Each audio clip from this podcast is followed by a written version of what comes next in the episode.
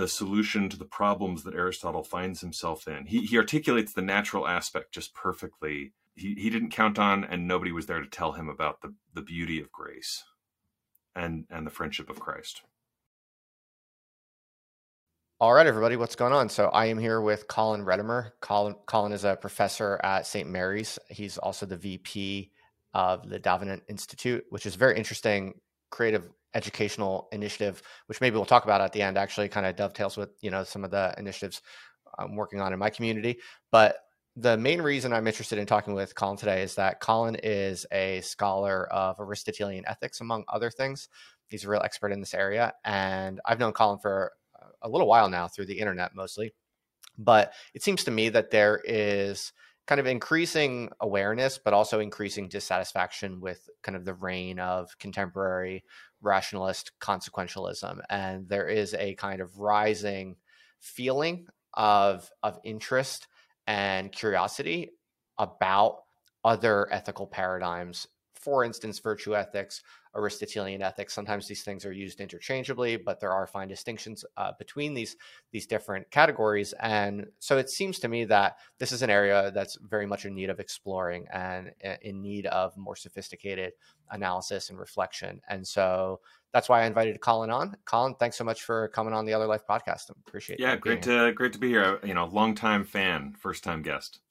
Okay, awesome. I appreciate that. Very happy to have you. I think this is a, a conversation that a lot of people are interested in. Uh, but for some reason, it seems to me like a lot of people kind of remember reading Plato in their undergrad years, or maybe even in their graduate school years, and maybe you know people have been exposed to Aristotle to some degree, but it seems to me that there's just like a, a big gap in a kind of awareness or true kind of learned um, understanding of the Aristotelian kind of viewpoint when it comes to ethics. People seem to be more familiar with kind of the Platonic perspective. So why don't we just start with, you know, give us your elevator pitch. What is what is the the essence of Aristotelian ethics? Um, how would you summarize it? Yeah, I, you know, I wonder how many people actually read Plato in those classes, and and how many of them were reading like a textbook that had a page about Plato, uh, which which I find is much more the case for your undergrad philosophy courses. Um, you know, so eh, actually one of the only things I remember from Philosophy 101, speaking of Philosophy 101, is my professor wrote on the board SPA, S P A A. Socrates taught Plato, Plato taught Aristotle, Aristotle taught Alexander the Great, and Alexander the Great conquered the world, and that's why Greek matters, basically. Um, and and that, I think that's a, a helpful introduction because we tend to think that there's like Plato on the one hand, you know, doing doing this Platonic idealist thing, and then you've got Aristotle on the other hand doing you know something else. It's it's not exactly clear what. It's much less sort of um, simplifiable to 140 characters or something. Um, but if you if you think about the fact that this guy actually studied with Plato, I think it makes you realize you should generally try to imagine this person as trying to extend the work of their teacher, right? This is not there was no sort of major break, there was no sort of profound repudiation the way Nietzsche, you know, like repudiates Wagner or whatever. Um, you know, rather this is somebody who's trying to carry on the same basic form of life, uh, and so that Socrates to Plato to Aristotle sort of chain of transmission is a, is a valuable way of thinking about it. In the in the famous painting, right, you have Plato pointing with one finger up. It's like he's he's interested in one thing, like being the ideals, and it's up there. It's sort of outside of the world. And Aristotle has uh, a hand like this, and there's five things he's pointing to, and they're all down here low. Um, that's the dichotomy that you were probably taught if you learned both, you know, from your textbook. When you actually get into Plato's or Aristotle's uh, Nicomachean Ethics, which is his most famous ethical work of the three ethical works that are generally attributed to either Aristotle or, or near near contemporary. Um, I think what you find is actually something much more similar to a theory of life that you could deduce out of Plato's dialogues if you wanted to. The problem is the form that they wrote in is so radically different that it's hard to ever make one to one comparisons, right? Plato wrote these more they read like plays if you've never read one. It's it's dialogic, right? It's two guys talking to each other. It's a group of people having an argument. And and actually Plato is never a character in any of those arguments. He always attributes the argument to someone else, Socrates' teacher or some random person. Aristotle didn't write that way, and it's debatable what the writings we have are. He he did have some dialogues; those are lost to history those are not what he's famous for. He's famous for writing these books, um, which many people think are read read like lecture notes. I, I tend to sort of think that there's at least one other good theory, which is that they are well constructed arguments in and of themselves and could be read as sort of conversations with Plato um, if you wanted to, but there's a sort of silent dialogue partner on the other side. You have to read it. So it does still read a little bit as a lecture, uh, but it's more it's more didactic. It's less playful, uh, most people think, and therefore I think maybe the other reason why people are less familiar with them is I, you know, a tendency is if you put both of them in front of somebody, you read Plato's Apology, read Aristotle's Nicomachean Ethics, people are more likely to finish the apology, right? The ethics feels a little bit trickier. Yeah, well, it's a little drier, right? The the Platonic dialogues are a little bit more fun. The, you know, the apology, it's like a it's like a, a wild, suspenseful story in a way, right? Whereas, you know, read I was rereading the Nicomachean Ethics for this interview, and yeah, it's a, it's a much harder slog. It's it's it's boring, right? It's dry. There's a lot of kind of uh, logical analysis where it's not really clear exactly how this is going to cash out or why it's interesting. But of course, that's why you're here with us today. So yeah, give us get, help us cut through that noise, and you know, for someone slogging through the Nicomachean Ethics uh, and find you know kind of struggling to find the upshot. You know what what what is it? How how would you how would you summarize it? Yeah, I, I would say that the summary of the Nicomachean Ethics is an attempt to think through well so the, the first step is you know you have to say who is Nicomachus? And Nicomachus, so Nicomachus is a name. So the Nicomachean is the this person's ethics, right? Nicomachus is either his father or his son, and there's some debate about who he's writing it to. But I don't even think the debate matters because that right there tells you something, right? He's trying to say this is an ethics that's sort of passed down generation to generation. and then you have the next question is what is ethics? And we and most people tend to think about ethics in terms of either there's like a list of rules you're supposed to follow. Um, you know this is like what your priest told you or your pastor told you or or your parents. Or you think of ethics uh, and we'll get into this as you know more more utilitarian or you know a stoic way of life or whatever. And, and he thinks that ethics is ultimately um, a search for the meaning of human life so it's it's particular to humans. And what he's trying to do in the in the ethics in particular is think through what the point of human life is. And the Greek term for point there is telos. And it's it's like purposive. It's um it's like the the telos of archery, right, is to hit the the the center of the target. So what's the center of the target that human lives are trying to hit? And and ultimately, therefore, I think from the Aristotelian perspective, you need to think about ethics in terms of excellence. So what he's trying to articulate then in, is a human lives and, and human language necessitate that there's certain things we're aiming at and certain things we're not aiming at. And how do you articulate what the aim, the, the end point, the target? What is that little red dot in the middle of the target, you know, for the kind of thing that you are? Um, and he says that that's happiness.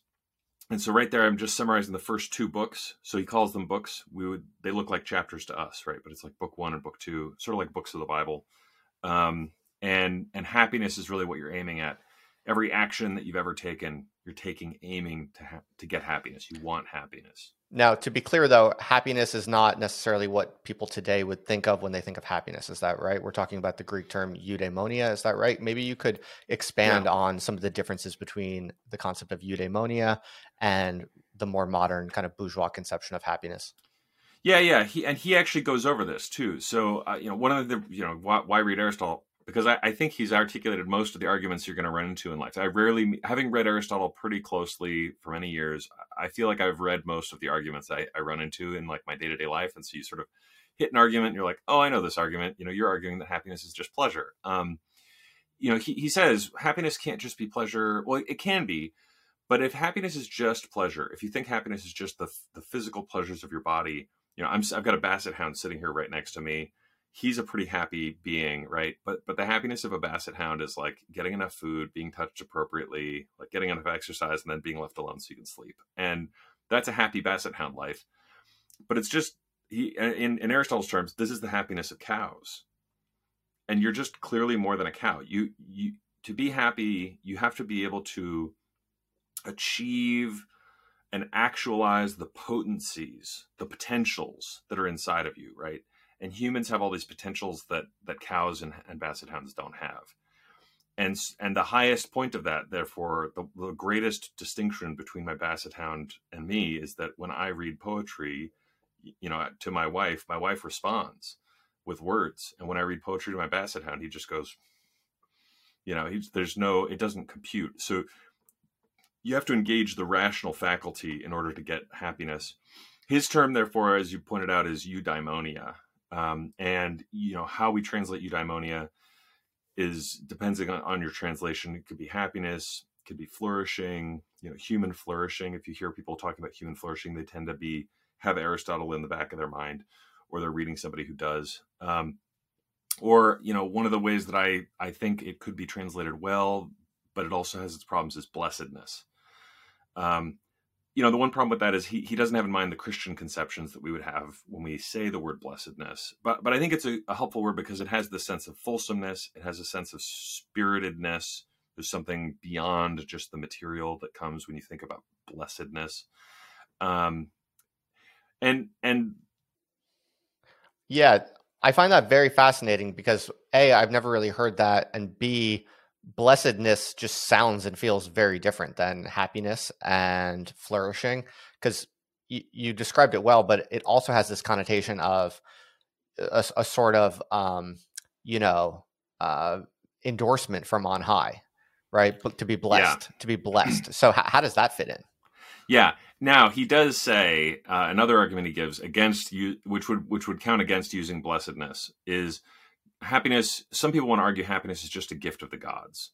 That it's just you know some people get it, some people don't. You know maybe to translate that into modern parlance, you know there's there's some data out there that say like you know depression or whatever is genetic and and you know therefore happiness the inverse of depression is probably also partially informed by genetics and so maybe this is just a random a random gift and he says actually he says there's something to that you know some people just get a better lot in life than other people but that's not what you mean when you say the word happiness because if that's what you mean then you have no reason for activity. Um, if blessed if, if happiness for a dog is just random predetermined based upon who their owner is they wouldn't you know go in search of food and dig around in the garbage. Uh, and so you don't actually behave in your day-to-day life as if uh, happiness is random. So I, I say blessedness uh, simply to distinguish it because what we mean by happiness tends to mean, you know, like a, uh, your serotonin levels, and and blessedness implies something more fulsome, and so it's like flourishing. Um, he he thinks that happiness is an activity. Here's his quote: "Happiness is an activity of the soul in accordance with virtue." So the key distinguisher there is that it's something you actually do. Happiness is not passive. You don't just sit there and happiness comes to you it has to do with your choices. It has to do with your actions in life. Um, and and there's a measure that you're trying to measure up against, right? There's the the target at the end that you're trying to point towards. Okay, got it. And so to achieve this ideal state of flourishing or eudaimonia or blessedness, it has something to do with living in accordance with one's highest potential, living a life of excellence. And we'll try to unpack that a little bit more in just a minute. But I think an interesting question to to insert here is why can it not be the case that the most excellent way to live is to simply you know increase the you know maximize the greatest good for for the greatest number of people. Why, why can't that be the appropriate way to live excellent, excellently? Yeah well you you know first of all to maximize the greatest good for the greatest number of people implies that those are not agents. And so one of the problems you find when when people do contemporary ethical reflection is uh, and you see this a lot among i mean it's a lot of moderns and like it just slaps you in the face when you're reading marxists because the, the conceptualization they have is that there's some good we can articulate out there and then there's some group of people who are in the way of the achieving of that good. And um, if you try to think through it on a, on a meta ethical level the you know one of the first questions you have to ask is is ethics a discipline that is about uh, solving problems for humans or is it solving problems uh, or, or does it conceive of humans as sometimes being the problem that needs to be solved for and uh, virtue ethics would say the, the virtue ethics tradition would say no no no humans are that for which the problem gets solved so you can't begin by saying, we want to articulate this thing, but you're not going to factor in as a choosing being. Um, another way to, to put that that I've, I've talked about is, you know, imagine that we could, and and this is like very relevant stuff, and I think your listeners are gonna uh, dig it. Like, imagine we could put you in a cage uh, that's like invisible. It would just your whole body would fit right into it, and it would lay you down and wake you up and have you go about your motions in exactly the perfect way, predetermined. You know, would we call you a good ethical being? If if it was if you were not making the decisions for yourself, even though your body was perfectly fit, you were getting the right amount of exercise, you're sort of killing it at work, typing your little emails. You know, maybe it's even writing your emails for you so you can like spend your time reading poetry. I don't know. We can like, you know, make it up however we want Aristotelian ethics would say you're not happy because you're not choosing. I see. So the real problem or error of consequentialist ethics is that from out of the gate, it treats humans as objects to be calculated, whereas object humans are not primarily objects to be calculated. That the real problem of ethics is essentially a, a kind of singular mm, puzzle that we face as as acting agents and we we need we need to figure out ways to act, ways to conduct ourselves, and never into that equation do we enter some variable where like other humans as objects need to be manipulated. That just doesn't enter the equation in virtue ethics. Is that one way to put it? That's a great way to put it. And and I would say before you act, uh, act you have to choose, and before you choose, you have to think. And so, therefore, the the reason Aristotle's writing the book for you then is to help your thinking. He's trying to um, help you conceptualize the various problems you run into in life and, and certain necessary features of your reality so that as you go about making your choices and acting, you do so in a way that actually is going to be conducive to your happiness at the end, right? You are yourself an end. Um, you're not a cog in a machine.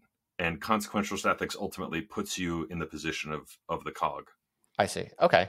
And so we're already kind of slipping between Aristotelian ethics and virtue ethics. Are these interchangeable? Are there differences there? Um, how how would you parse these different categories that we're already kind of moving moving between? Yeah, I think I think you know from Aristotle's perspective, it would be kind of a funny question because he was just doing ethics, right? Um, there was no there was no category for virtue ethics. He's just, you know, writing it. He's like, let me write a book about ethics. Like, this is clearly what ethics is. Um, when Aristotle uh, gets inherited by the, you know, the Western tradition as well as certain folks in the Eastern tradition, certain Islamic thinkers, um, you know he's clearly not alone. There's other people who are writing ethics that are sort of like his but aren't exactly like his. You can think of certain stoic ethicists who, who, you know cicero maybe. And so then the question is is there some umbrella category? And so virtue ethics tends to be the name for the category of ethicists who think in terms of virtue um, of, of whom there are many many people but it, it, really almost died out. Nobody was. It wasn't a living tradition, or very, very mildly, kind of only in like the Roman Catholic ghetto and, and certain other places. Um, so certain Christians maintained it longer than others. But in academic philosophy, it was basically gone until the 20th century. For I don't know, maybe it was gone for about 100 years until in the 20th century, um, G.E.M. Anscombe really made some some hard hitting analytic arguments saying this is a viable option. You know, you know modern ethics has kind of run into a corner or, or one might say shoved its head up its own ass and, and like you know we can go back to aristotle and, and this older tradition to find a way through. Okay that's fascinating. Um, I, I don't generally hear the name anscombe discussed. I'm sure that's my own ignorance. So this is the student of wittgenstein is that right? That's right yeah so okay so that, let's maybe return to that because that's a very interesting thread i want to pick back up on uh, when we maybe later in the discussion talk about sure. more more contemporary theories. That's fascinating I, I, I don't know much about that. Maybe i want to talk about this kind of core idea of excellence which looms so large in all of this which you've mentioned already. And you know when you read aristotle's nicomachean ethics one thing you quickly feel or notice in addition to the fact that it is rather dry and a little bit more difficult to read than some of plato's more famous dialogues is that he's a very practical thinker. It's a very practical theory.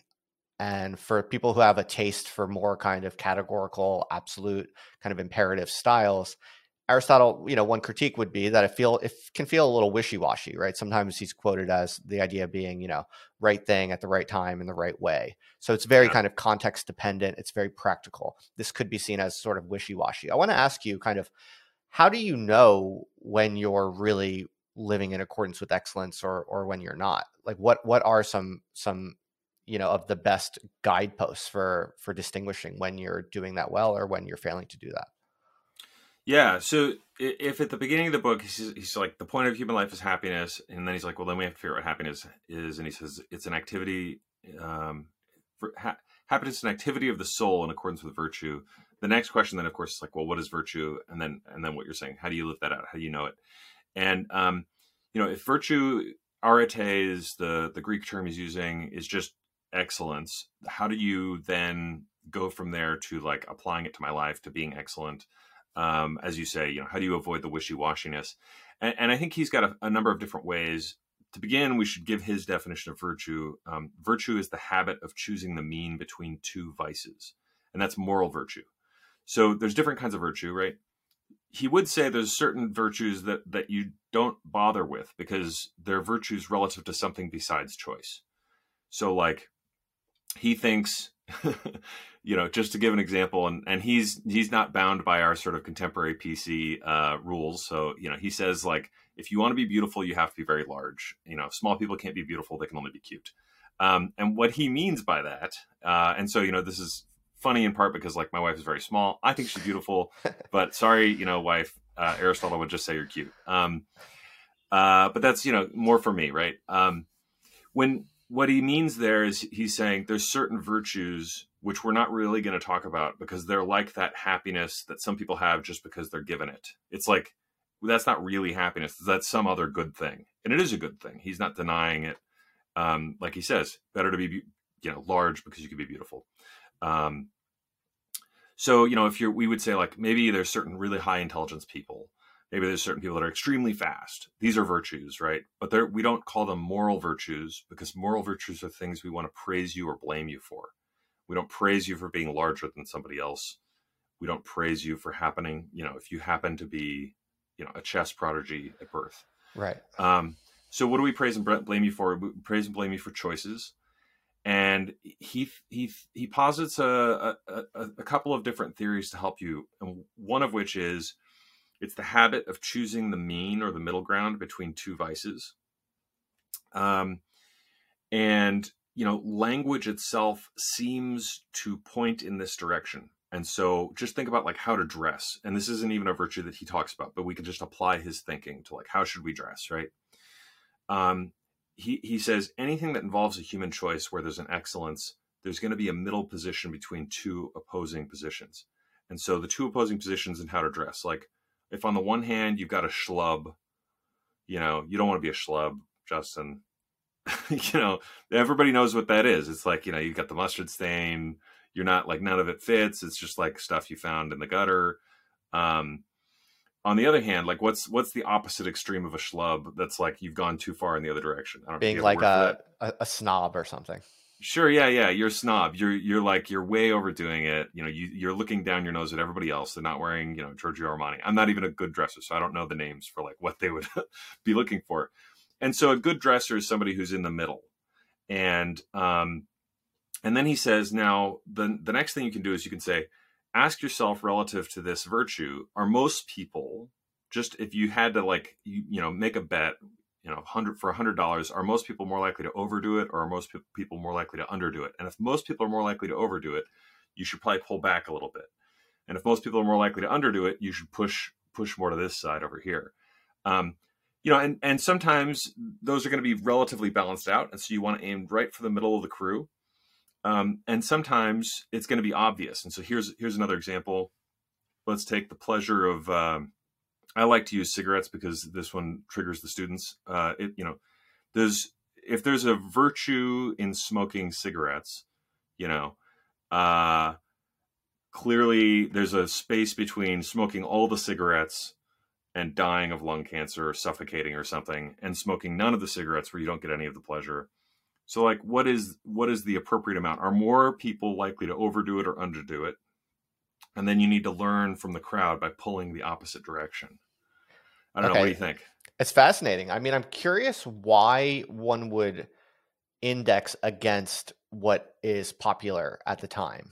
What is the logic for that, right? Because at different times and places, it's going to change, right? So is I guess by implication there's some sort of social component to to to what is virtuous. So for instance, the the smoking example is a fascinating one because maybe in the middle of the 20th century you should have erred against it. It was popular, seen as normal, but maybe not wise. So maybe in the early, you know, in the middle of the 20th century, the virtuous thing to do would be to not smoke or to go really light on the smoking. But nowadays, when it's villainized and everyone is so obsessed with, you know, their own longevity and protecting themselves, perhaps you could make the case that society has gone too far into this kind of safety ideology, and now the right thing to do would be to smoke more cigarettes. so. That's ex- right. Explain the social element to, to what it means to be virtuous. But but I submit that you you would um, you would end up smoking roughly the same amount, which is interesting, right? because you know when everybody's smoking a ton you don't want to smoke none the parsimonious person who just refuses to enjoy the pleasures of life is clearly failing in some way right?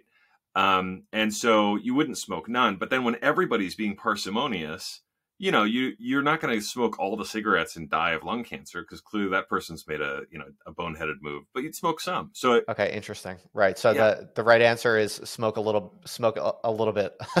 That's the smoke a virtuous- little bit. yeah. I think that's the that's the virtuous mean. That's the golden mean that he's shooting for. And and you know i think the feature that you're noticing this kind of social feature is that the virtuous person by nature of being excellent right excellence is not common. And so uh, you know i think you know aristotle's one of those people who's sort of getting culled from curricula. Uh, he's um if he was ever in it you know virtue ethics is not something that's kind of popular uh, with the political left. And i think it makes sense because he's clearly on the side of excellence which is if not the individual at least it's rare. So he does not want what is common Hmm. and Now- that's that's why you can always kind of revolve around the many So I feel like a lot of people listening to this are going to be thinking, wait a second. If you want to be excellent, shouldn't you go extra hard on that which you know to be good and extra hard against that which you know to be bad? So for instance, to stick with the smoking example, because I think it's it is it's good because it's counterintuitive to a lot of people. I think a lot of people are listening thinking, we know that smoking is very bad for you. We know that there are really no upsides to it. So the truly excellent person will not do it whatsoever. Uh, you know how do you how do you how do you think that through? Uh, even if you kind of buy into the logic a bit of of aristotle's intuitions how do we know when we are you know going for the mean between vices versus when we're actually we're just rationalizing our own you know lack of willpower and you know petty selfish desires Yes, and and so there's a good argument to be had there, and I think any reasonable Aristotelian such as myself would be open to it. You know, there's a question of should the should the virtuous person smoke at all? Um, you know, there are other texts he would talk to this question with, where he would ask, "Is it a natural pleasure or not?" I, I don't know if we want to go there. It's a little bit, you know, that's the like deep tracks version of this talk. yeah Um, but the the one quick thing I can say in response is he he does say there are many things which permit of no mean, where there's no moderate quantity, where there's no middle road. Um, and you, again, you know this because of the language. So just as we could begin with schlub and get to like some virtue relative to dressing, so too, if we talk about murder, like what's the right quantity of murder? You know, what's the how, you know what? How do we murder in the right way at the right time for the right reasons? Just murder the right people, you know. And now we really sound like Marxists. Um, and uh, and and I, you know, he's going to say it's there are certain words where intrinsic to the word is the implication that this is an activity that permits of no mean. And that's why we have a distinction between killing and murder, a distinction between sex and adultery, um, and, and a, a distinction between taking and theft. There's a certain moderate quantity of taking, right? There's no moderate quantity of theft. fascinating so yeah it's almost a kind of linguistic criterion that's fascinating and so okay. I guess i mean an, another question though that i think a lot of people will have is if you're just trying to prevent yourself from going down the extremes of these different vices and you're constantly looking for the mean or the average between pitfalls is this not a recipe for a life of mediocrity? To a lot of people this is like the opposite of excellence. If you're if you're always just kind of you know hedging your bets Yeah, I, you know, he would say this is something that you do on a mental level. This is like to help you with your thinking. But ultimately, you do not want to aim away. You're not just aiming away from the crowd, right? It's not pure contrarianism, even though on a mental level, it kind of looks that way. So he really does think you're aiming for virtues. And therefore, you need to mentally identify the virtues and then try to hit them. And, um, you know, the second tool that he has uh, that, that virtue ethicists sort of take out of Aristotle is this concept of a moral exemplar. And so you need some image in your mind of a human life that hit the mark, or at least hit the mark relative to this one activity. And so if you want to go back to smoking, you, you might say, like, okay, you just think of the people you know who died of emphysema or whatever cancer. I don't know what they die of, but it's bad. And then, you know, think about the people who just, you know, refuse to ever be around smoking and they're just completely insufferable. Do you know anybody who hit the mark, who just, they're not smoking on a regular basis, but if somebody offers them a cigarette, they're not going to say no. You know, they hold the cigarette well, they look good with the cigarette, you know, but they don't make it a habit. They're not smokers on a regular basis. And that would be a moral exemplar. And maybe that's, you know, a stupid example. So you take a better example, take something like courage. You know, somebody who's not ever willing to sacrifice their life for anything is a craven coward. They're pathetic individual, and you should not make them your moral exemplar, right? On the other hand, somebody who just rushes off into battle and gets himself killed has screwed up in some significant ways, or who dies in battle for the wrong reasons. You know, this is not a moral exemplar. Who's the person who knows? And so courage is, you know, knowing how to risk your life for the right reason at the right time in the right way, and thinking about people who did that, took that risk, um, and making those your lodestar and trying to aim your life at them. Yeah, it's interesting how you're using biography as an example here because it, it does feel like in the Nicomachean ethics, there is this sense that ethics is kind of like an art form. It's like the art of life, and you have to study other artists of life. Uh, and there, because there's a lot of stuff in there around habit and around well, and around kind of people. Yeah, I mean, he, right. you know, in the thing, he'll be like, you know, if seven pounds of meat was too much for Milo, or too too little for me, but too much, or what was it? It's too little for Milo and too much for me. Uh, Milo being a great wrestler who was like a huge dude, and so you know you can tell he's thinking about these particular individuals.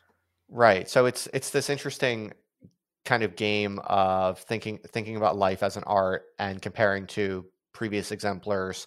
There's also this element of you know kind of passed down knowledge as you talked about with the, the very title of the book. Um, and so it's it's a very different just sense of what ethics is that compared to the more kind of now dominant rationalist utilitarian sense of ethics as this kind of like mathematical public ledger where you can everyone can kind of judge the ethical performance of of different actors and agents it's almost like the way you're describing aristotelian ethics is it's almost like this very singular personal thing that can't really be placed on this objective public ledger for everyone to intersubjectively analyze. Is, am i onto something here? Like is it a Yeah. very is it is it necessarily a kind of singular personal groping in the dark to which we as a society can never fully in a universalizable way judge Absolutely, I, I think Aristotle can can take certain insights into contemporary psychology, which you know I don't know if you believe them or if your listeners do, but let's just presume that it's true that some people are more prone to addiction. Um, you know, if that's the case, you don't judge or blame those people for their proneness to addiction. Right? You judge, you praise or blame them for what they do in the world with what they're given. And I, I think it really is when you when you talk to people about this as ethical as the sort of basis of ethics is you're not just a product of some system or culture. You are in part a product of some system or culture. Clearly, right? The processes of biology have brought you here on some level, but you also have a certain agency inside of that, and you have to move and choose and and you know fine tune your thinking uh, in that way. I, I think there's also something about you know like Rene Girard's insights into human motivation and activity. You just are going to pick someone to model your life after um, you are going to take other people's language and make it your own language, other people's behaviors and make it your behaviors. I, I think about the the contemporary phenomenon. I don't know if you saw this, where like young women in particular are starting to like develop Tourette's because they follow people who have Tourette's on you you know TikTok or whatever, and it's like you know this social contagion version of these things. This is just going to happen to you, And therefore, you know, one one way to read Aristotle is to say you better think really hard about who you want to make those models in your life, uh, because they're going to have a huge impact. And if you know if you've got bad models, you can end up as a bad person. Right, right. That's fascinating. So part of it is selecting your models. One question, one interesting kind of segue here is into the Christian tradition. There is a strong kind of Aristotelian strand to the history of Catholic theology. You're Protestant yourself, uh, but you kind of are very interested in this Aristotelian strand in Christianity as well. And in fact, yeah, you have a book coming out about uh, Protestant Aristotelianism. So th- there's there's a kind of Aristotelian lineage running through the Catholic and the Protestant traditions, Christianity as a whole. What does that add or what does it draw on? Like what is the nexus there? How how would you pinpoint the the commonality or the overlap and and, and what's going on there? Yeah, I mean the the traditional way of talking about this would be to say that grace perfects nature.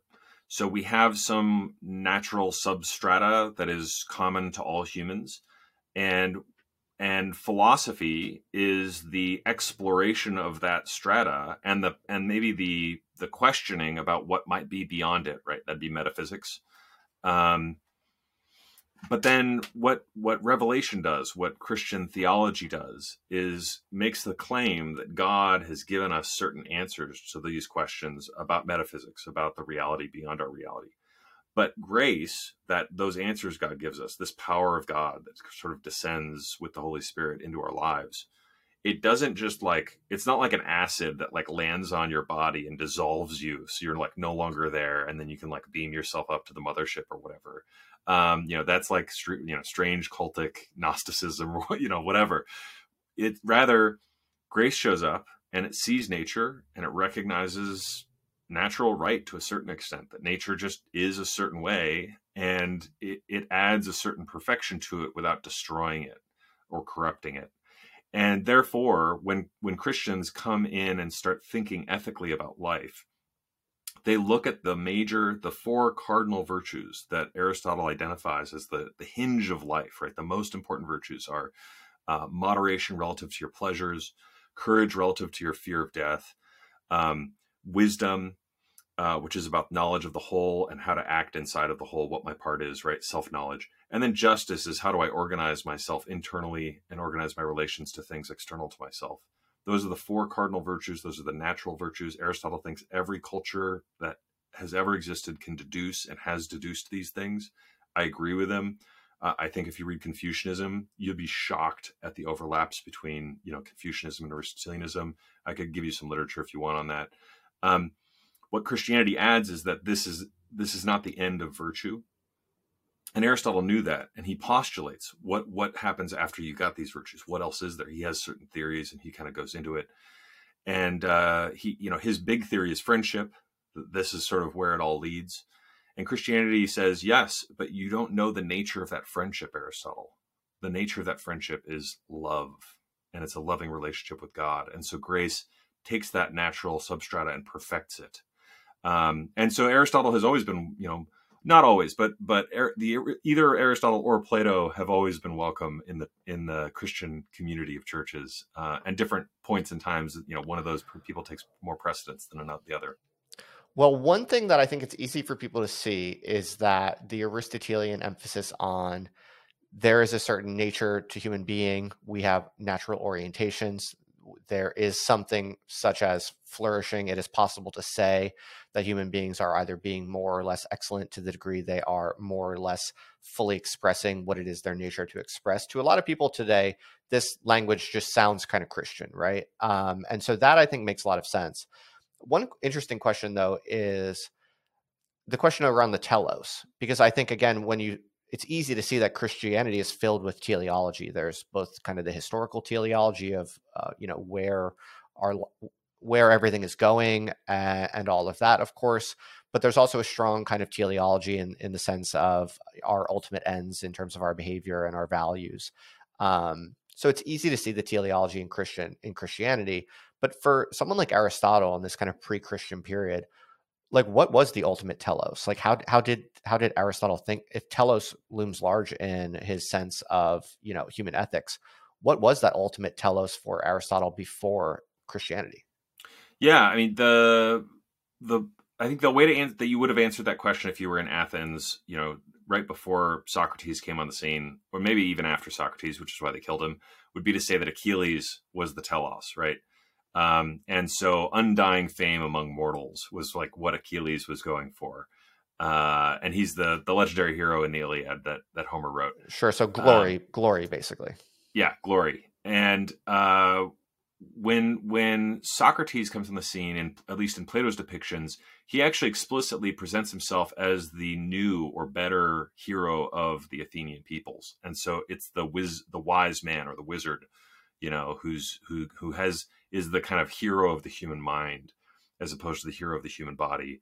Um, and Aristotle, uh, one way of reading him is as trying to synthesize those two and saying, you know, you don't sacrifice the material body to the mind.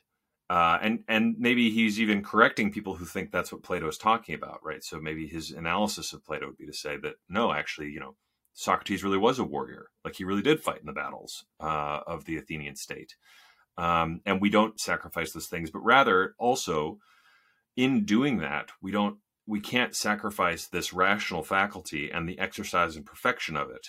And so what you're looking for is this habit, this way of living, this routinized way of of making decisions and and allowing yourself the space to express all of these potentials. Uh, and and ultimately it's going to look like a life in community with your your city, your family, and close friends, where you're engaged in this conversation that is itself sort of the further perfection of the human life, because you're exploring knowledge, and, and virtue and knowledge are somehow tied up together, so that when you get the one, you get the other. So it's a very kind of almost communitarian mental model here. It's like day in and day out, one lives in a certain way, one, one commits to certain habits of mind and habits of behavior, which are strongly linked to the people around you. They're, they're kind of naturally embedded in the relationships you have with the actual people in your life, not like far off you know um, calculations you're making about global populations or something like this but the actual people you see on a daily basis because that's what habit is indexed to right? You can only have habits in relation to the people you're actually living with in some degree. So again we start to see how this kind of perspective excludes some of the more cosmopolitan rationalist frames for for ethical thinking um, am I onto but he's gonna yes, yeah. but he's gonna say that there's a sort of natural sorting that's gonna happen because as you pursue excellence and as you gain excellence, because you're gonna sort of get better at some of these things, you know, you'll naturally there's a certain natural sorting that is going to happen where you're going to be interested in continuing to talk to and eh, think of it like wrestling right? I always i, I think wrestling and chess are kind of two great uh, you know analogies for for the philosophical life.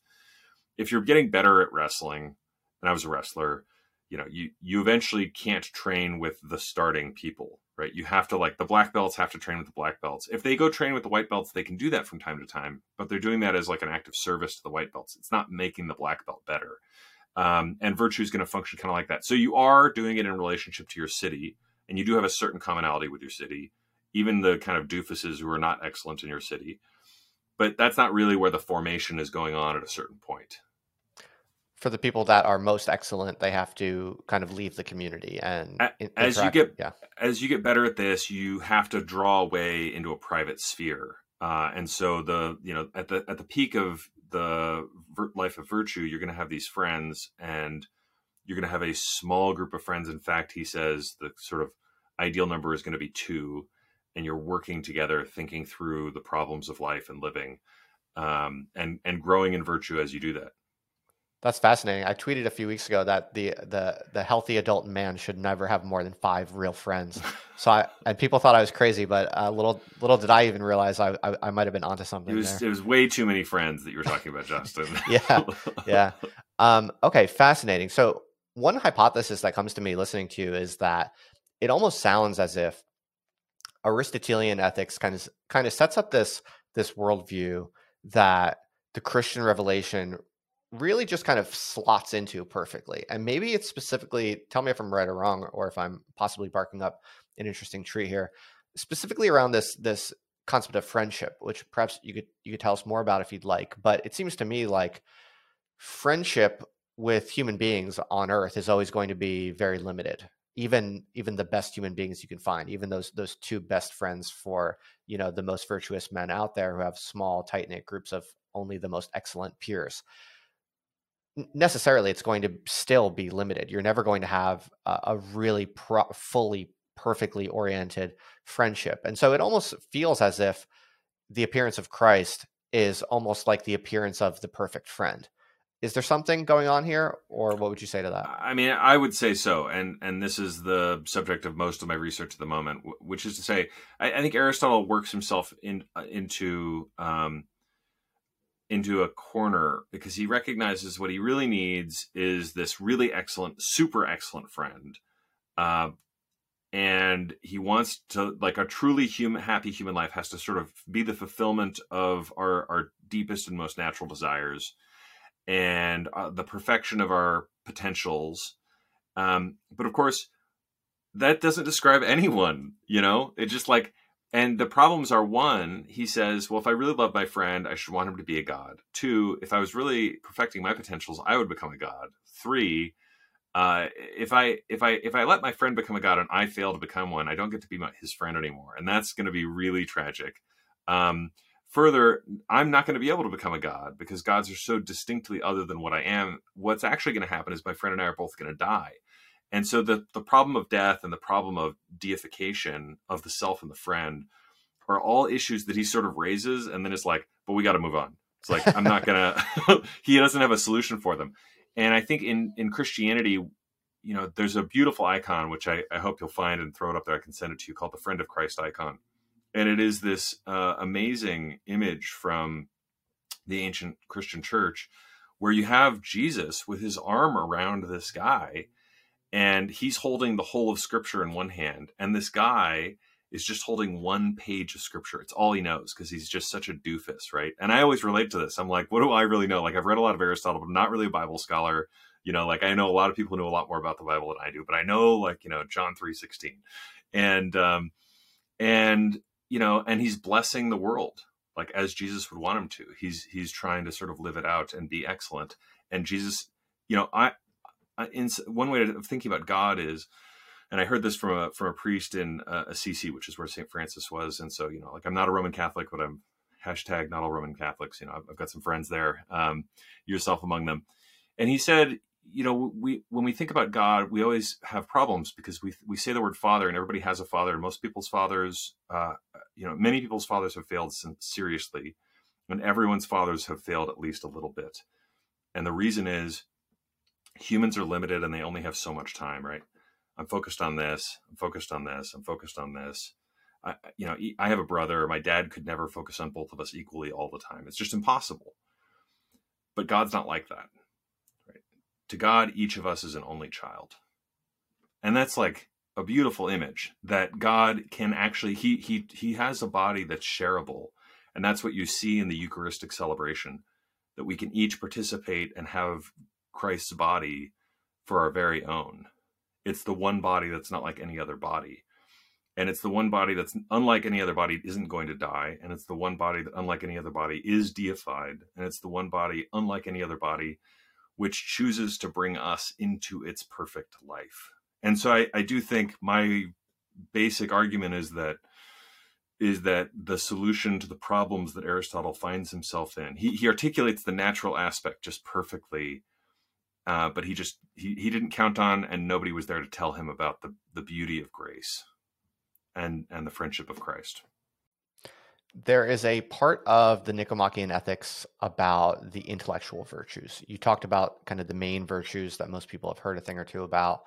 Tell us about the intellectual virtues. What is the role of the intellectual life in in ethics yeah, you know, so when when he he mentions the intellectual virtues more as an aside, so he mostly spends his time talking about the um, the, the moral virtues, and the intellectual virtues are are things that people have deduced more so. So when you hear people talking extensively about the intellectual virtues, those tend to be things people have deduced from reading Aristotle and thinking about the way the Nicomachean Ethics must relate to all of these other books that he has, like like the categories or whatever. So, you know, learning to think rationally is an intellectual virtue. And it, it is sort of a choice right? But it's a choice that's unlike you know should i should i punch the guy who cut me off in traffic or not right? That's like a it's a that's a much more like mastering your your biological self. And um, you know learning mathematics it requires intellectual virtue. It requires a certain clear and consistent thinking it requires a studiousness a consistency a focus um, and it requires submitting your mind to postulates of, of reason so that you can make yourself conducive for learning, really. Okay. I do think there are parts of the philosophy, though, that have to do with, you know, kind of how we order the contemplative life with the practical life. And isn't there a kind of um, a higher quality to contemplation? There's some, there's something about this, isn't there? Yeah, yeah. So, so the the practical life relative to the contemplative life, the the um, the life of action and the life of theory, uh, you know, is is another way of talking about this problem. Which one's more important? And like I said, he spends most of his his book talking about the life of action, and the reason why he does that is because he thinks it's not that important.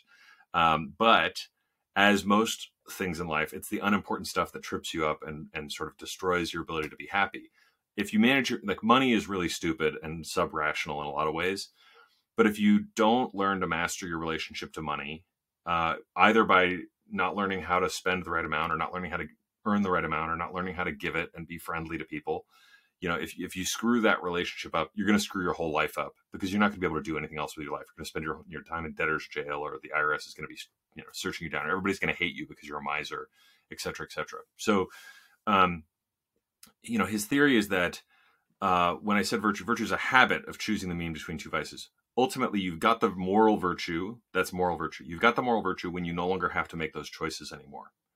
And so, relative to courage, like I don't have to think about being courageous anymore. I've just trained myself so that when I'm in a situation where courage is required, I just habitually do it and I can move on. And I'm not sitting there like, oh, what should I do? Should I, you know? if you're if you're habitually doing that with all of your moral choices throughout the day then the next question is what what can you do with your mind and it, what it does is it frees up your mind so that you can just think about reality and he doesn't have a lot of names like i said for the particular virtues that you're going to use there uh, the way he has a lot of names for the moral virtues but he does say very clearly that that's where the good stuff is where you can just you're free to think and see reality as it really is. Um, it's a little bit like you know if we had to as i'm always trying to do if you try to squeeze the nicomachean ethics back into the platonic corpus and ask yourself what the hell is he talking about? You know how, how does this relate to plato? What he's talking about is how do you get out of the cave right? The people in the cave are sort of trapped thinking about money thinking about oh am i being courageous i have to sort of think about how much is moderation required here if you master all the moral virtues so that they're habitually being practiced then you're free to just think about reality you can get up and out of the cave and just see reality for what it is. And theor- theoretical life, theoria, just comes from the word to see. So you're learning how to see. I- will give you a practical example from my life because Aristotle would love practical examples. I have a I have a tradition on my birthday where I go on this walk that's about 20 miles with my friends, and then at the end we drink beer and have dinner. And uh, I do the same walk every year. And this year, a buddy who's only been to three or four of them, I've been doing this for about a decade, said, "Why do you do the same walk every year?" And I said, the reason is because by doing the same walk every year, I don't have to make any decisions. I know every turn in the walk. I know exactly where I'm headed. There's no, th- I never think about the walk itself at all. And I can spend the entire 20 miles, which takes most of the day, just talking to my buddies. And that conversation, right, is a, is a, is a, is a part of that theoretical life, is a part of the contemplative life of just getting to think about reality and being free from the material concerns to engage in the eternal contemplation of being. And that's the good stuff as far as Aristotle is concerned. Fascinating, fascinating. So it's almost like you're you're constantly mastering your habits so much that all of the cognitive overhead and even emotional overhead of living a good life, being ethical, making the right decisions, doing the right thing, all of that the cost of doing that almost goes to zero on a on a daily basis no matter what comes up it's it's all mostly automatic you're not spending you know cognition or or emotional cycles trying to figure that stuff out so in a way, this actually I think could resonate with a lot of people today who are very into you know kind of like life hacking and uh, I, I you know, self improvement, so. right? But uh, but it's it's an automation. The key is it's an automation you chose, right? And it can't be. It's I think a lot of these people want to sort of take something and self-impose it on themselves, and they feel therefore very constrained. I think a lot of people when they get into the like maximizing their their lifestyles or whatever, they take somebody else's rules and they just kind of impose them. And a lot of people accuse Aristotle of doing that. That is not my understanding of Aristotle. He he's rather wants you to sort of think through the problems and and come up with solutions that fit with what you are, how you showed up in reality, and, and where you showed up. So the Nicomachean Ethics is not a handbook that you can read, apply his suggestions, and you just like have corrected your life ethically. It, it doesn't work like that. uh, I mean, at least if my life is anything to judge by, the answer is no. But you know, maybe it worked that way for some other people. right, but the reason the reason being that the the way to act correctly in different times and places in different personal contexts is going to be very dependent on th- questions such as what are you naturally good at? What are you naturally bad at? What are your particular temptations? What are your particular you know and, and where's the and what's the sphere of action that you sort of were planted inside of right? I mean you know if you're if you're not a citizen of the united states certain things are not going to be available to you in, in the way that other things are and et cetera et cetera right right. Okay that's great that's great. So it, it kind of does lend itself possibly to a kind of modern life hacking mentality of kind of optimizing optimizing for a great life but the devil's in the details of deciding precisely what parameters need attention and there's really no banister for that. There that's a kind of very singular uh, inquiry for each person. I, I, I think that's right uh, and I, I actually really liked what you said about you know if you really nail this most of the decision making in your life is automated and that's actually uh, from my experience extremely healthy and and and there's so much data that backs this up, right? Why does I'm assuming they have Trader Joe's where you live, just sure. Like this bespoke yeah. grocery store where like you know they only have like one thing of toothpaste. It's like the anti grocery store because if you go to the big grocery store like Wegmans or Vons or Safeway or whatever, there's like 80 different toothpaste, and you're like, all I want is toothpaste. I'm, I have so much anxiety, right? Modernity is filled with so much anxiety because we're like, which toothpaste do I want to have whitening or like, you know, do I need to get rid of my plaque problem? Um, Whereas you go to Trader Joe's and you have this real pacifying experience, I think, because it's not just the Hawaiian outfits, because you like, there's just the one thing and it's good. And you walk away and you're like, I'm done. You don't have to choose. Um, you know, choosing is important and it's hard, and we all know that. And so, sort of think about your choice once and like make your choice, develop the habit of doing that one thing, and then just trust your previous self that you like made the right choice and move on. And Aristotle can help you do that. Okay, that's great. That's fascinating. So why don't we jump forward a little bit to more contemporary times? I want to talk about how this Aristotelian tradition develops over time. You had mentioned uh, Elizabeth Anscombe, which was surprising to me. I, I didn't know that. Um, she played an important role in kind of reintroducing an Aristotelian frame of mind. Could you? I know that she was a student of, of Wittgenstein. Could you kind of take us to that time and place and just just kind of situate that a bit like what was the aristotelian implication that that she was kind of inserting into things and how does it fit into you know philosophy at, at that time yeah so uh, obviously philosophy in in that era is eh, particularly in the english speaking world is very much analytic so if you're familiar with the distinction between analytic and continental philosophy and uh, the analytic philosophical tradition is mostly thinks that philosophy is really just about logic. Philosophy is about logic and you know not coincidentally aristotle was the father of logic so you know plug for aristotle. I'm teaching a course on aristotle's logical texts uh, this spring so you know feel free to plug that and you know sign up for my course. I'm trying to make some money off this. Oh sure. Um, that's an that's an open to the public one. I'll put it, a link in the show notes. Yeah yeah yeah. I think it's a couple hundred dollars if people wanted to to jump in. Um, now, it, it's fine to do logic, but logic is only a part of philosophy, and they knew that. And so I don't want to sort of talk the analytics down. Uh, but what they what they were doing when they did ethics was mostly utilitarianism, and so you know the utilitarian ethical tradition is really a, a birth of the English philosophical tradition. Um, and so you know like guys like Bentham are are doing you know these these consequentialist theories of of how can you maximize you know whatever and and they come up with all and they are aware of and and enjoying I think uh, you know, coming up with problems with their own ethical systems. Like, what about a utility monster? And that that's like a fun Wikipedia rabbit hole your listeners can go down. Um, what Anscombe does when when she shows up, and and so she was a student of Wittgenstein. She actually had a, a famous debate with C.S. Lewis uh, for the the more Christian audience out there.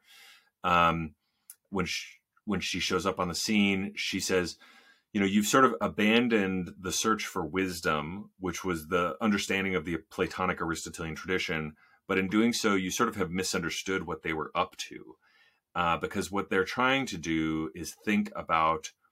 the sphere of practical activity uh, and all of these things which are human goods, but they're not like maximizable.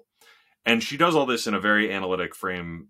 And, and you know you can go find her writings and I, I find them to be basically intolerable i don't like reading them but okay. um, it reinserts and forces people to rethink she basically says you misunderstood aristotle he's not talking about what you thought he was talking about he's talking about the stuff that you that is real and that you actually have not been talking about for a long time. And then you have people like Philippa Foot and uh, most famously Alasdair MacIntyre who kind of come along behind and and really start saying, yeah, we have to sort of think through Aristotle. And then the Thomists, the kind of 20th century Thomists, see this stuff going on in the philosophical tradition, and you end up getting this synthesis, um, you know, into the middle and late 20th century, where the study of Aristotelian Aristotelianism, period, just kind of comes back into vogue and is still going strong, I, I would say, uh, into the contemporary era. Right. Okay. So let's double click on that. So Alasdair MacIntyre, who's a contemporary thinker, I think he's still alive, right? And I think he, he's still alive, but you know, yeah. just barely. Regardless, he's he's of our time and yeah, yeah. Uh, kind of you know one one of the heaviest hitters, I would say, in in this tradition today. He's a Thomist, so maybe start with say a few words about what is Alasdair MacIntyre doing? And then when you kind of explain that a little bit, uh, we can maybe bring that back down to what even is Thomism. Yeah, you know, I'm not even sure he's a Thomist. Like, I don't. oh, okay, maybe, maybe I'm is. wrong. I, that was my I impression of reading he, it. He was a Marxist. I don't think he has a PhD, first of all, and so I love, I love the like, you know, people who are doing academic stuff. I, I think well, this is actually how I found out about you. So just to praise you to your own listeners, you know, like I think any uh, genuine intellectual in the contemporary world, because of the way academia is, has to basically think that academia is not worth their time. And, you know, like p- there are precursors to those people now. And so, you know, I, I would count you as that. I've, i can, you know, talk about other people as well. Um, uh, and so you have a real genuine intellectual project in part because you know that, that that kind of thing isn't happening in academia, which doesn't mean you can't be in academia. It just does mean if you're there, you have to be like, oh, this is so stupid, you know. um, and and Alasdair MacIntyre was sort of there before any of us. Um, you know, didn't have a PhD, much like C.S. Lewis.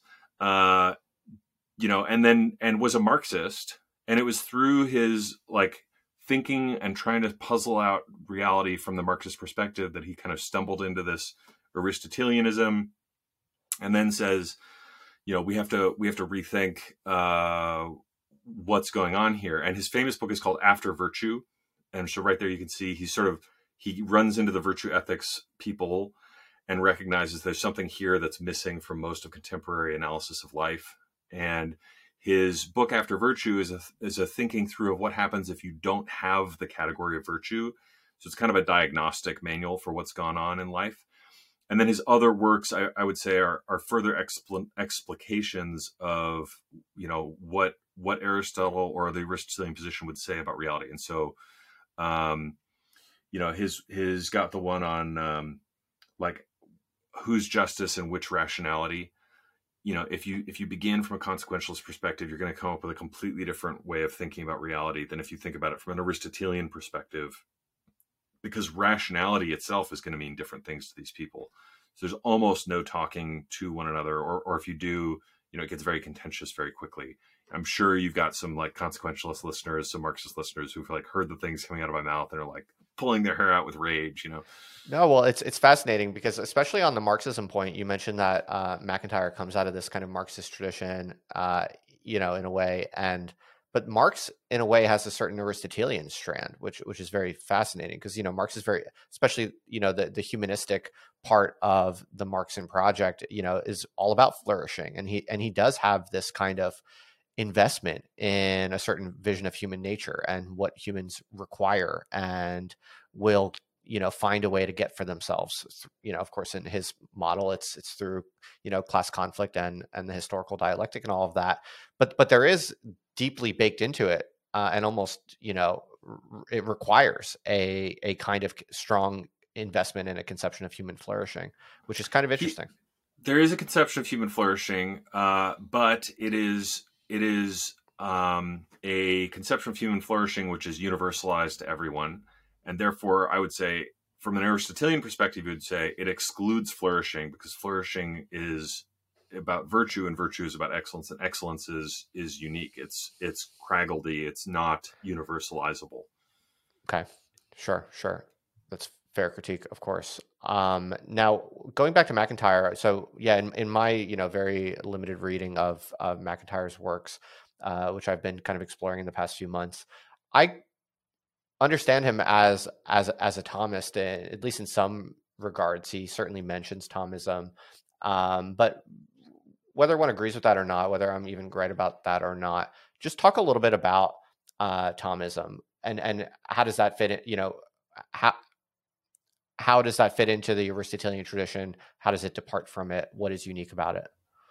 Yeah, I mean, I would say he's a social thinker uh, as opposed to Thomas, just because it, mm-hmm. it's not clear he's doing the kind of stuff that most Thomists do.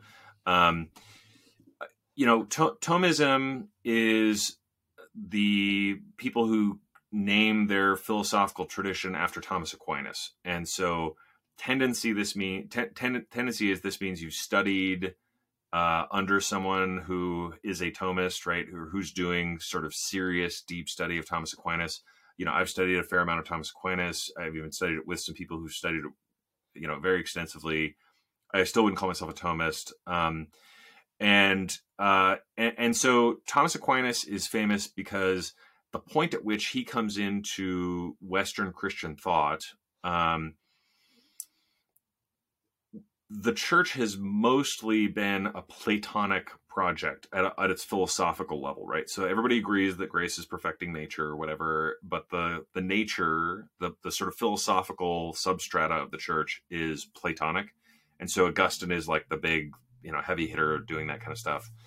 Um, and actually, the, the the Catholic Church has sort of said you're not supposed to study Aristotle, so that that was the official position. Aristotle and the Aristotelian texts themselves were not even really that available in the West. They were mostly preserved by Eastern Christians um, and uh, and some Muslim scholars. But the Eastern Christians are the ones who sort of keep and copy the texts mostly, um, even though they're not thinking in in Aristotelian categories necessarily. In the Renaissance, these texts make their way back into the West and start getting translated into Latin. Um, and and Thomas Aquinas is the first person who sort of takes that system, which was a little bit edgy, it's like not something he was supposed to be doing, and starts trying to think through Christian problems using Aristotle's way of thinking. And the first major breakthrough that he has, the thing that makes sort of sets him apart from everybody else, is that he makes this distinction that God is the only being whose essence is the same as his existence. Um, whereas for all other beings, they have an essence and they have an existence, but those two things are distinct from one another because their existence is contingent upon God. Um, whereas uh, God's existence is not contingent upon anything he he he sort of applies Aristotle all over the place, writes a lot of commentaries on Aristotle. Eventually, the church comes around and uh, and and has been a major force in Western philosophy ever since. Well, it sounds like that kind of logical style of Aristotle's is is getting picked up here. Is that right? Absolutely, yes. Um, and also an, also an intense interest on on kind of I would say things as they are uh, is a sort of safe way of trying to contrast Aristotle to Plato you know, Plato tends to be thinking more of things as they should be, uh, thinking about about God in the heavens, uh, as opposed to thinking about the creation that God's made as it presents itself to us. Yeah, that's it's it's actually really interesting to think about what you just said the the idea of things as they are because in a weird way it's like you know non-christians or atheists today you know especially the kind of sophisticated cosmopolitan rationalist types will look at Christians or you know virtue ethicists or Aristotelians and say like, oh, you know their their heads are in the clouds, right? You know, we the rationalists are looking at you know the real concrete stuff, the suffering and the and the the actual you know pros and cons of various public policy decisions. We're the only ones kind of taking seriously you know the the the utility in the world and and how this is distributed and managed but in a way when you're like doing all this moral calculus around these like far off entities and these like uh, kind of absurd extrapolations like over time your head is in the clouds really in a way and and to just actually pay attention to like you know the habits of one's everyday life as kind of the core substrate of of ethical being you know in, in, in a way, it's actually much more realistic and grounded and, and empirical even. Um, and and this is I feel like this is kind of coming through with with what you're talking about, whether it's Thomism and this kind of like logical analysis of of what is, but even you know mentioning someone like Anscombe and that kind of Wittgensteinian moment of of uh, that's kind of really where the continental and the analytical traditions really start to kind of split off. You know, um, it, it, it does kind of I feel like this is a kind of very hidden, very, very badly uh, misunderstood, not really uh, understood at all kind of fact or or aspect of this whole Aristotelian Christian ethical tradition is that in, in a way it is the most laser focused only on that which is real in front of us as human beings.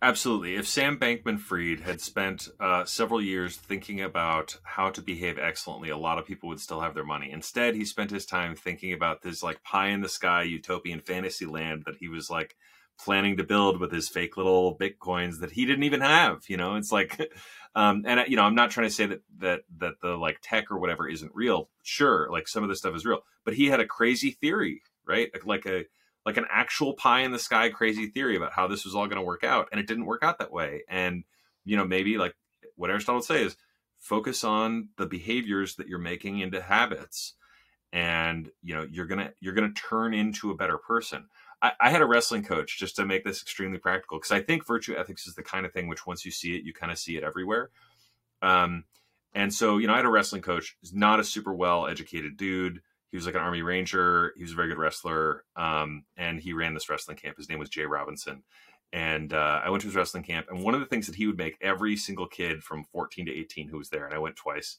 he would he would sort of look him in the eye and be like, "You're gonna die."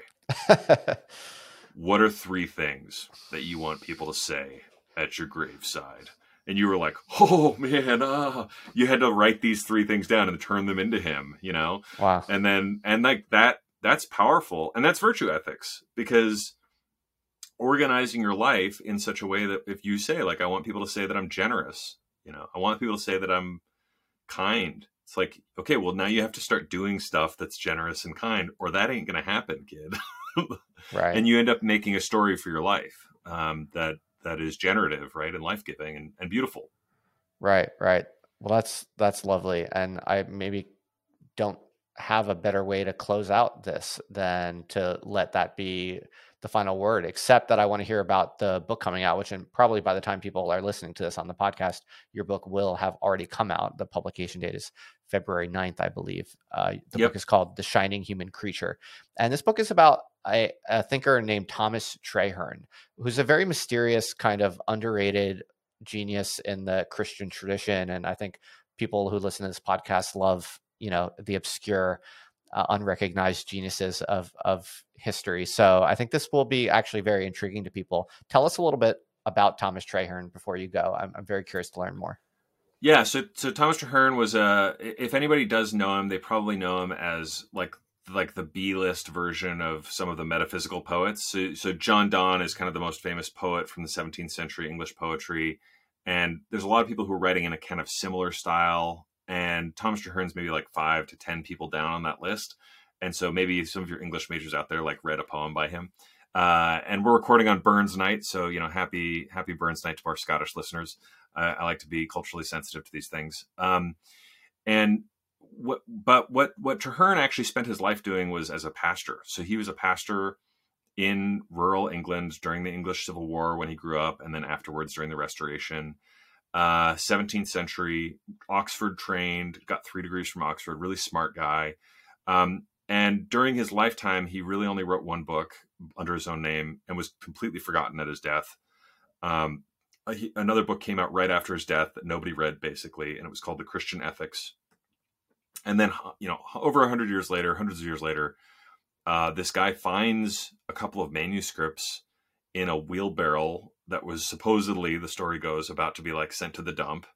Buys them for pennies, and it turned and then like they try to sleuth out like whose papers were these and it was thomas traherne's and that became his poetry and his centuries of meditation and those are the two works that he's most famous for but his real masterpiece from when he was alive the, the thing that he was trying to put his clearest and most systematic uh, philosophy into was this book called christian ethics and um, it is a, a Christian virtue ethics text in the Protestant tradition. So most people tend to think that you've got like, you know, the smart Catholics over there and the like based Orthodox people over there. And then you've got like lame evangelicals, you know, running around not knowing what to do with themselves.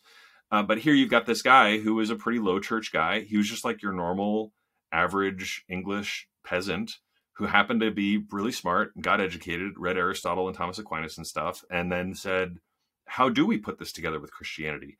And so I was handed this project by somebody um, to to try to modernize this and bring out a critical edition, and, and I'm doing it in four volumes. And I did it mostly because it's not actually something I'm a specialist in. Like I'm not a 17th century scholar in any way. Um, but he, his life and project is so parallel to what I'm trying to do in my academic life of like reading Aristotle, thinking about what this has to teach modern people. What does it have to teach Christian people? How does it fit with Christianity? And you know you find this guy who like already did that project in the 1700s and like no one is reading him. No one is even aware of this book. Uh, i just couldn't say no. And so i've been working on it for a couple of years now. And, and the next you know as you said the first volume's coming out this month and then another one should come out in, in about six months. And what would you say is the main thing that he contributes to this tradition of aristotelian christianity? Like what's what's most unique or characteristic about traherne yeah, the the most fascinating thing about him is how much he loves the material reality that we find ourselves in. Yeah, it's kind of ecstatic, isn't it? It's kind of filled with actual like zeal and joy. Uh, you can kind of feel the joy like dripping from the words from my short acquaintance with it. Absolutely, yeah. He, uh, you know, and so I titled it "The Shining Human Creature," even though that's not a phrase that he ever wrote, but it feels like a having gotten to know him pretty well, it's a safe, uh, you know, approximation of what his thinking is because he says humans are creatures like all other creatures, right? Like we have a certain relatedness to dogs and, and rocks and stuff because we're created by God. And so we have we share a common creator. And and at, at its best, these things, you know, were designed in their intention, in their formation to shine. And, you know, he he loved life and did not let like Aristotle would have wanted. He did not let all of the like the the like normal dirt and grime of life get him down. Uh, he apparently was extremely generous. He he died without very much money, um, and and you know loved loved the people around him and, and loved his life. And I, I, think that's what you should want. If you know, like that's happiness. You know, the dude seemed happy. Um, so it's like one of those moments where you like somebody who believes in what they're smoking or whatever, and uh, you know, it's that's just nice to run into. Yeah, definitely. I haven't read the whole book, but I did spend a few hours with it this morning, and the main impression I took from it was this guy is just like giddy on. He's like giddy on his own ideas, basically, and and and I love that. Right? It's like uh, this deep. The impression I get is eh, this kind of like deep, devout kind of uh, inner conviction in God and and and kind of the just the ultimate justice of the world, and you can kind of feel it in his language. The guy is like, yeah, he, he's he's smoking what he's selling. yeah, yeah. It's it, I would just put it this way: he's making logical arguments inside of beautiful prose, and that's really rare to run into as somebody who reads a lot of books. Nice. Yeah. It, it, no, it is rare. It, it, stood out. That was the first thing that stood out to me. So um, it's a fascinating project, and uh, thanks for sharing that. So people can you know go check that out if they want to. I'll put a link in the show notes for sure. Should be available for order now. And if you just have a few more minutes, I, I would be remiss not to ask a little bit about the Davenant Institute, um, just because sure. it's, it's kind of interesting. And I think you know it's it's in in its own way, you know, one of many experiments going on with education today. So tell us about like what is what exactly is it? How does it work? I think people might be interested to know. Yeah, so the Davenant Institute advances and renews Christian wisdom for the contemporary church, particularly if you have money. That's what we do. Uh, you know, that's like the that's that's the sell a line or whatever, uh, the mission statement.